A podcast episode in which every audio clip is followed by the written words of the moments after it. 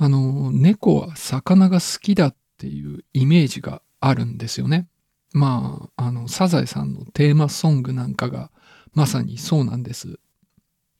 で、まあ日本だと魚をよく食べるわけで、だからそこで飼われている猫っていうのが魚を好きなのはまあそんな不思議な感じはしないわけなんです。で、こんな風に猫が魚好きなのは日本だけのことだと思ってる人も多くて、あの、あんまり魚を食べない地方の猫は魚よりも肉が好きなんだっていう話を聞いたことがある人っていうのもいるかもしれないです。でも実際は欧米でも猫は魚好きっていうイメージがあるんです。で、実際欧米でも猫は魚が好きで、キャットフードも魚風味のものが売ってるし、で、実際売れているんです。で、特にその欧米のイメージだと、マグロ好きっていう、そういう感じなんです。で、もちろん日本でもですね、そのマグロ、ツナのキャットフードっていうのはよく売れてるわけです。で、まあ猫っていうのは肉食動物なので、動物を食べるっていうのはまあよくわかるんです。でも、特に魚が好きだっていうのは不思議といえば不思議なんです。っていうのは猫の祖先の山猫っていうのがいるんですね。で、そういった山猫が約1万年前に人間と共生しだして、で、今の家猫に進化していったんです。で、それが起きたのが中東の砂漠地方だと言われているんです。だから今の家猫の祖先の動物っていうのは魚のいないところに住んでいた魚なんか食べない動物だったっていうことなんです。だからそんな山猫から進化した今の猫が魚を好きっていうのは不思議なんですね。今日はこの猫の奇妙な味覚について調べていった研究を紹介したいと思います。ポ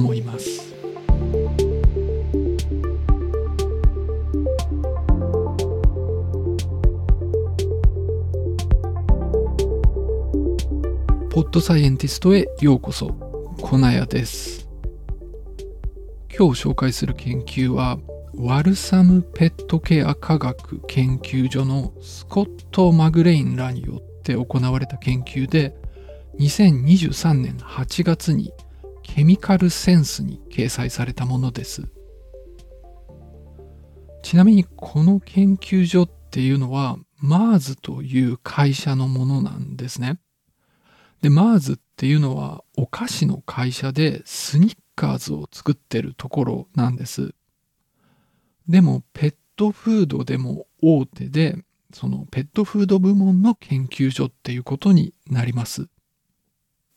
で、そもそも味覚とはっていうところなんですけれども、5種類の味があるんです。その甘い、しょっぱい、酸っぱい、苦い、で、それに加えて、旨味っていうのがあるんです。あの、旨味っていうのは、味の素の味とか、まあ、出汁の味ですね。で、酸っぱい、苦い、だから酸味、苦味っていうのは、有毒なものを避けるために、まあ、そういう味覚があると考えられています。それから甘みっていうのは砂糖とかそういう糖の味なわけです。で、糖っていうのは炭水化物なので、甘みっていうのは栄養素として炭水化物を検出するためにあるっていうことなんです。で、2005年に発表された論文で、猫は甘みを感じないだろうっていうことが報告されているんです。で、甘みを感じるのはですね、舌、そのベロの細胞に甘みの分子と結合する分子があるからなんですね。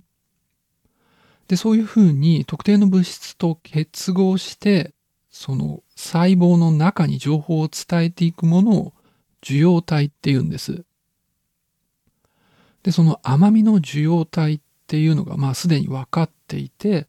TAS1R2 っていうのと TAS1R3 っていう2つの分子が結合したものなんです。で、猫ではですね、このうちの TAS1R2 に変異があるっていうことがすでに分かっているんですね。それでこの受容体が機能しなくなって甘みを感じなくなっていると考えられているんです。で、まあ猫は肉食なんですよ。だから人間みたいに穀類とか果物を食べているわけじゃないんですね。なので、まあ甘みを感じる必要がないんで、そういうふうに受容体が機能しなくなってしまってそのままなんだろうっていうふうに考えられます。それから猫を含めてなんですけれども、肉食動物は苦味の受容体も少ないっていう特徴があるんです。じゃあ猫は何を味として感じてるんだろうっていうところなんですけれども、あの、猫が食べている肉が多く含むのは旨味なんです。あの、旨味の成分としてはアミノ酸とか核酸があるんですね。で、まあよくあるのは、そのアミノ酸としてはグルタミン酸、それから核酸としてはイノシン酸っていうのがあります。で、こういった成分っていうのは肉とか魚にたくさん含まれているわけなんです。まあ、だしの味ですから、他には、あの、昆布とか、キノコとか、一部の野菜に多く含まれています。で、旨味の受容体なんですけれども、TAS1R1 と TASR13 がくっついて旨味の受容体を形成しています。そのさっき出てきた甘みの受容体は TAS1R2 と3だったんですけど、こっちは1と3なんです。で、1と3に関しては、猫でもちゃんと遺伝子はあるし、舌でこの遺伝子が働いているっていうことを、この論文で明らかにしています。で、この論文では、この遺伝子の配列をもう少し詳しく調べていったんですね。で、そうすると、グルタミン酸と結合する場所に異常があるっていうことが分かったんです。だから旨味成分であるグルタミン酸とは結合しないっていう風に考えられるんです。じゃあ旨味は猫は感じないのかっていうところなんですけれども培養細胞に猫の遺伝子を入れて検証していっています。で、この猫の旨味受容体を作る培養細胞で調べてみたら、確かにグルタミン酸には反応しなかったんですね。でも違う旨味成分のイノシン酸には反応するっていうことが分かったんです。だから確かにその猫の受容体っていうのはイノシン酸であれば旨味に反応することができるっていうことが分かったんです。で、まあグルタミン酸を含めてアミノ酸には反応しないんですけどいくつかのアミノ酸とイノシン酸を混ぜるとイノシン酸単独の時よりも強い反応があるっていうことが分かったんです。でこの効果が特に強いアミノ酸としてヒスチジンっていうのがあったんです。つまり猫の旨味受容体っていうのはヒスチジンがそこにあれば強くイノシン酸に反応するということがまあ分かったわけです。で次はですね猫そのものでテストをしていったんですね。で水を入れたボールを2つ準備して調べていったんですけれども片方にはただの水を入れておいてもう片方にはうまみ成分を溶かしたものを入れておいたんです。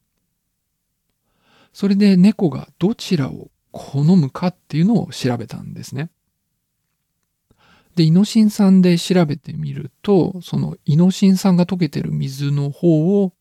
ただの水よりも好んでいたという結果がまず出ました。で、その旨味成分一種類っていうだけではなくって複数の組み合わせっていうのもやっていったんですね。で、いろんな組み合わせをやっていったんですけれども、イノシン酸とヒスチジンどちらも猫が強く好むっていうことが分かったんです。だから、まあ、培養細胞を用いた実験でも、猫そのものの思考を見るっていう実験でも、イノシン酸とヒスチジンによく反応するっていうことが分かったわけです。で、過去の文献を見てみると、まあ、種類にもよるんですけれども、マグロにはイノシン酸がたくさん含まれているっていうことがすでに分かっているんですね。で、さらに注目すべき点は、ヒスチジンがマグロには大量に含まれているんです。でも、豚肉とか牛肉とか鶏肉にはヒスチジンはほとんど含まれていないっていうことがすでに報告されていたんです。あの、ヒスチジンっていうのはタンパク質の成分ですから、あの、タンパク質のこう長い鎖の中には確かに入ってるんですよ。でも、旨味の受容体に結合できるフリーな状態のヒスチジンっていうのは肉にはほとんどないんだけど、マグロにはたくさんあるっていうことなんです。だから今回の研究で猫の旨味受容体っていうのはイノシン酸とヒスチジンによく反応するんだけれども、そのマグロにはイノシン酸とヒスチジンがたくさん含まれていて、で、これが猫がマグロが好きな理由ではないかっていう、そういうことを示している研究だったんです。で、まあ、なぜ猫がこんな受容体を持つようになったのかっていうところなんですけれども、まあ、この論文を解説した記事では、あの、一つの可能性を述べています。その、紀元前1500年くらいのエジプトで、猫が何か魚を食べているような絵が残っているんですね。で、さらに中世の中東の港では猫が魚を食べていたという記述があるらしいんです。だから、まあもともとは砂漠にいた生き物なんだけど、人間と生活するようになって、場所も移動して、で、魚も食べるようになって、それで好みが変化していったと。まあそういうことなのかもしれないと。そういう解説がされていました。ただまあこういうことに対する理由っていうのはなかなか証明のできることではないんですよね。その今の状態でも肉のイノシン酸を猫は感じることができるわけなんです。だから、まあ、例えば今のアメリカの中央部みたいに魚なんてほとんど食べないところで魚が好きであっても別に困らないわけなんです。なので、まあ、単に偶然そんな変異が起きて、で、それが別に困らなかったから今こういう状態であるっていう可能性も残されていると思います。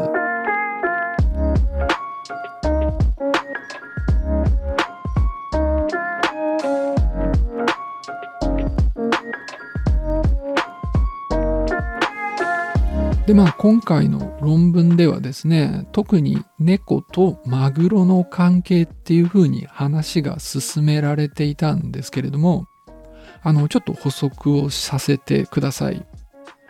あの他にカツオとかサバとかサンマもヒスチジンが多いんですね。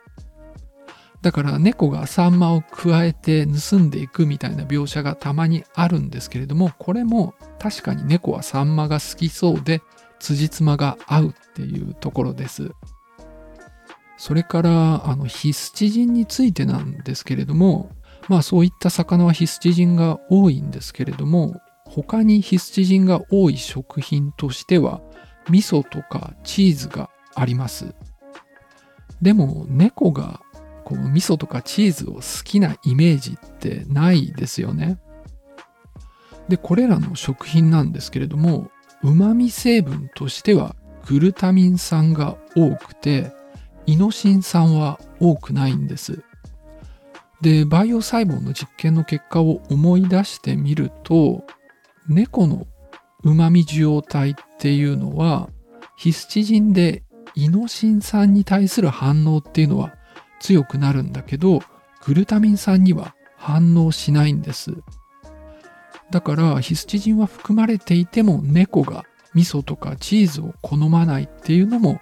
辻褄が合っていて、まあ、なかなか興味深いなというところでしたじゃあ今日はこの辺で終わりにしたいと思います最後までお付き合いありがとうございました。